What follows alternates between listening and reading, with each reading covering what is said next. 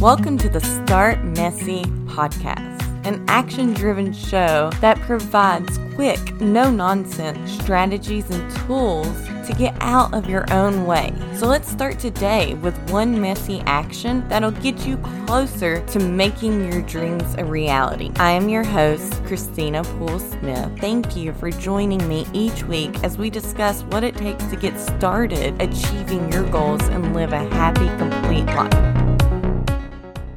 Welcome back and happy 2022. I hope that you're really enjoying the beginning of this new year. And because it's the new year, I feel like it's appropriate for us to talk about New Year's resolutions. It's very common for people to set up New Year's resolutions at the beginning of the year. I love the fact that people get so excited to set up goals for their lives. I love the fact that people are willing to or have this excited nature inside of them. And there's even actually a study that has reviewed this feeling that we all get, or at least most of us get, at the beginning of the year. And it's actually called the fresh start effect. I think we can all understand this feeling or this effect because we've all felt it at one point or another. It's that feeling of passion, excitement, newness like you're really going for that fresh start in this new year. It's a very appropriate name for that drive that makes you feel like you can conquer the world. But I want you to be honest. We're a few days into the new year right now. How many of your New Year's resolutions are you still even holding on to?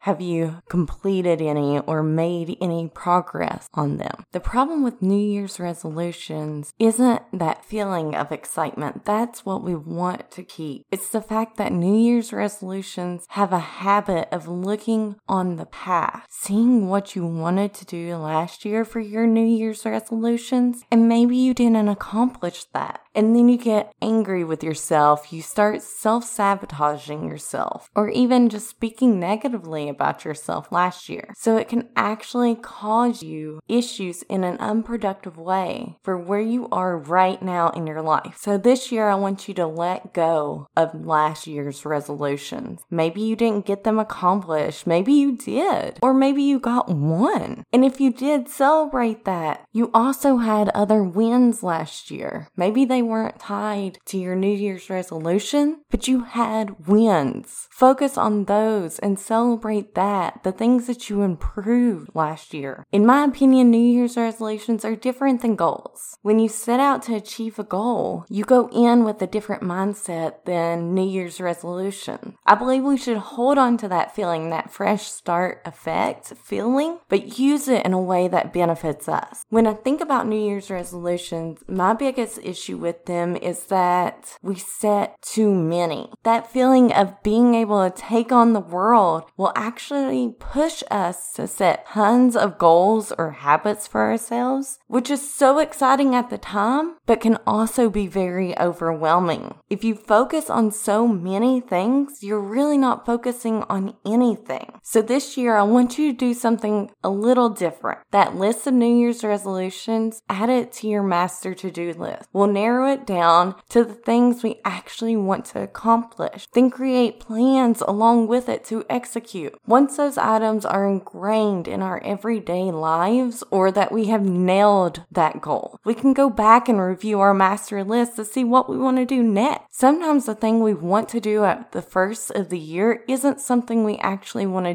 do later on. So I want you to pick out one to three goals that you want to accomplish this quarter, but no more than three. If you even achieve one goal every quarter by really focusing on it, you will have achieved four huge goals that bring your life more fulfillment by 2023. How cool would that be? So real quick, let's go over some tips on setting good goals. So the first thing I want you to do is called dump and cuts. We haven't really talked about this before, but it's something that is really beneficial to clearing your mind. So I want want you to first dump out every single idea, thought, project, goal, habit, book you want to read, anything that's in your mind. I want you to dump it out onto your paper. Then I want you to cut it down to one to three of those items. I want you to dream big, but plan small. So only choose one to three of them. Keep them on that master to do list so that you can review back when you're ready for your next one. Then, once you have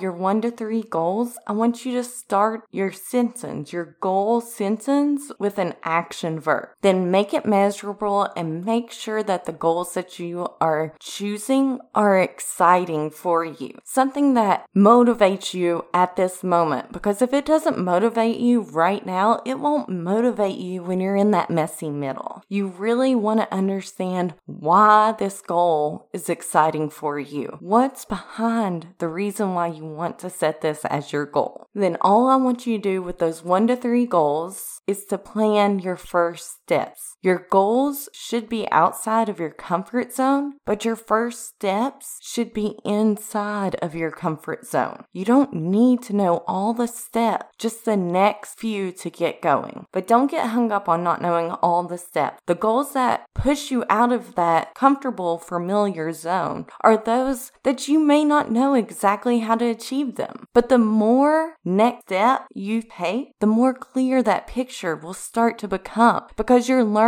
as you're moving forward. Personally, I will choose one personal goal and one professional goal for each quarter. What I do when I start the year is I plan in advance my quarter with the understanding that this could change because I may pivot directions on what I really want to do. As I grow and learn more, maybe that changes my goals for the future. If that goal no longer excites me or doesn't even feel relevant to me at that time, then I will change it when the next quarter starts. A lot of people set up habits at the beginning of the year. They want to work out three times a week. They want to cook dinner five days a week. They want to drink eight glasses of water. They want to read 12 books a year. These things are habit goals. And a lot of us do this. We set up a gigantic list of habits that we want to add to our daily life when the new year starts. But let me just tell you, it is so hard to start a new habit, and I bet you know this already. And you really need about an average of 60 plus days to make a true habit stick in your life. So having 10 or so habits can actually cause you to burn out or feel overwhelmed. So here are some tips for the new year when deciding on your habit. Your first tip this year, try to add one new habit each month. That actually sounds reasonable, right? Take your long list of habits and separate it into one per month this year. That sounds doable. Adding one new habit each month. Go ahead and have them predetermined so that you know which one you're going to add each month. Now that can change, but go ahead and get you a little list going of which ones you want to do each month. That comes out to be 12 habits in a year that you will have in your daily life by the end of 2022. I mean, how awesome would that be to have 12 new habits formed and ingrained in your daily life? And by doing this, it will give yourself time to focus on that habit and ingrain it, really ingrain it into your routine. This also allows you to decide if this habit isn't for you. So, moving on to our second tip about habits, you need to give yourself grace and permission to say that that habit doesn't work for me. It could be awesome for somebody else, but maybe it doesn't fit your lifestyle or your vision, and that's okay. You tried it and you committed to it for a full 30 days and found out it doesn't work for you. So, a little story I wanted to meditate for an hour a day. So, I did this for a full 30 days. This was a habit that I really wanted in my life. I had read where so many people saw lots of benefit from meditating for this amount of time every day. But at the end of the 30 days, I figured out that an hour is a very long time to meditate, and actually fitting it into my schedule was overwhelming and stressful, the exact opposite of what I was hoping to achieve with this habit. So I gave myself permission permission to reduce that time down to just 15 minutes. And I love the feeling I get just sitting quietly and listening for God's voice. But an hour was just too much time. 15 minutes easily fit into my schedule and made that task seem more enjoyable. I got the benefits out of meditation with just 15 minutes a day instead of that one hour. So, your third tip will be to select a time when you want to complete your new habit. When you've decided which habits to add each month, write out the time that you want to complete it. So, an example of this would be I want to go for a one mile run at 7 a.m. every weekday. That gives you a time, a day, and how far you want to go. And you want to do it for the next 52 weeks. You want to do it for the full year. That gives you a trackable measurement. The fourth tip that I have about habits is really to give yourself a leniency factor for success. What I mean by this is if you complete this habit 80% of the time that you say that you're going to complete it, then it's a success. Whatever percentage or number of times a week that you really want to commit to it and count that as your success factor. Things happen and life gets in the way sometimes. We cannot be perfect and we are not perfect. So give yourself a leniency factor. This will prevent you from giving up entirely just because you missed a couple days or feeling like a failure simply because you slept in one day. And the last tip on habits would be to track it in your planner. Be sure to track it in your planner. Know how often you're doing it. Seeing it on your paper will actually help to feel accomplished, feel successful with your goal. So the things that we reviewed today were one, we talked about goals versus New Year's resolutions. We also discussed how to create good goals, how to cut down your goals. You want to have no more than one to three goals per quarter. Starting those goals with an action verb, making sure they're measurable, exciting, and planning those first steps. You don't need the full picture, but you definitely need to know those first few steps. So then we talked about habit goals, and just adding one new habit each month will end up giving you 12 new habits in the year. You'll want to give yourself permission to let a habit go if it does not fit you.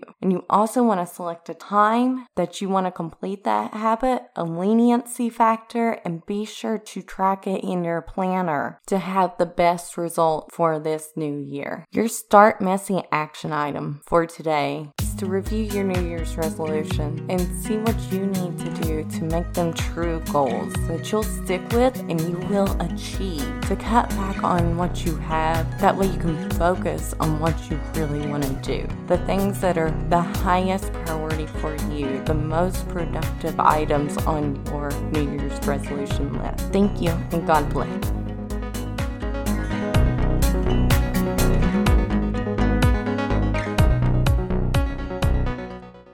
If you loved that episode, if that episode just got you so fired up and ready to take on the world, if it inspired you, could you do me a favor? Go out on social media and share this episode. Share it with your friends and then tag me in it so that we can connect and I can help cheer you on. I can root for you along your journey.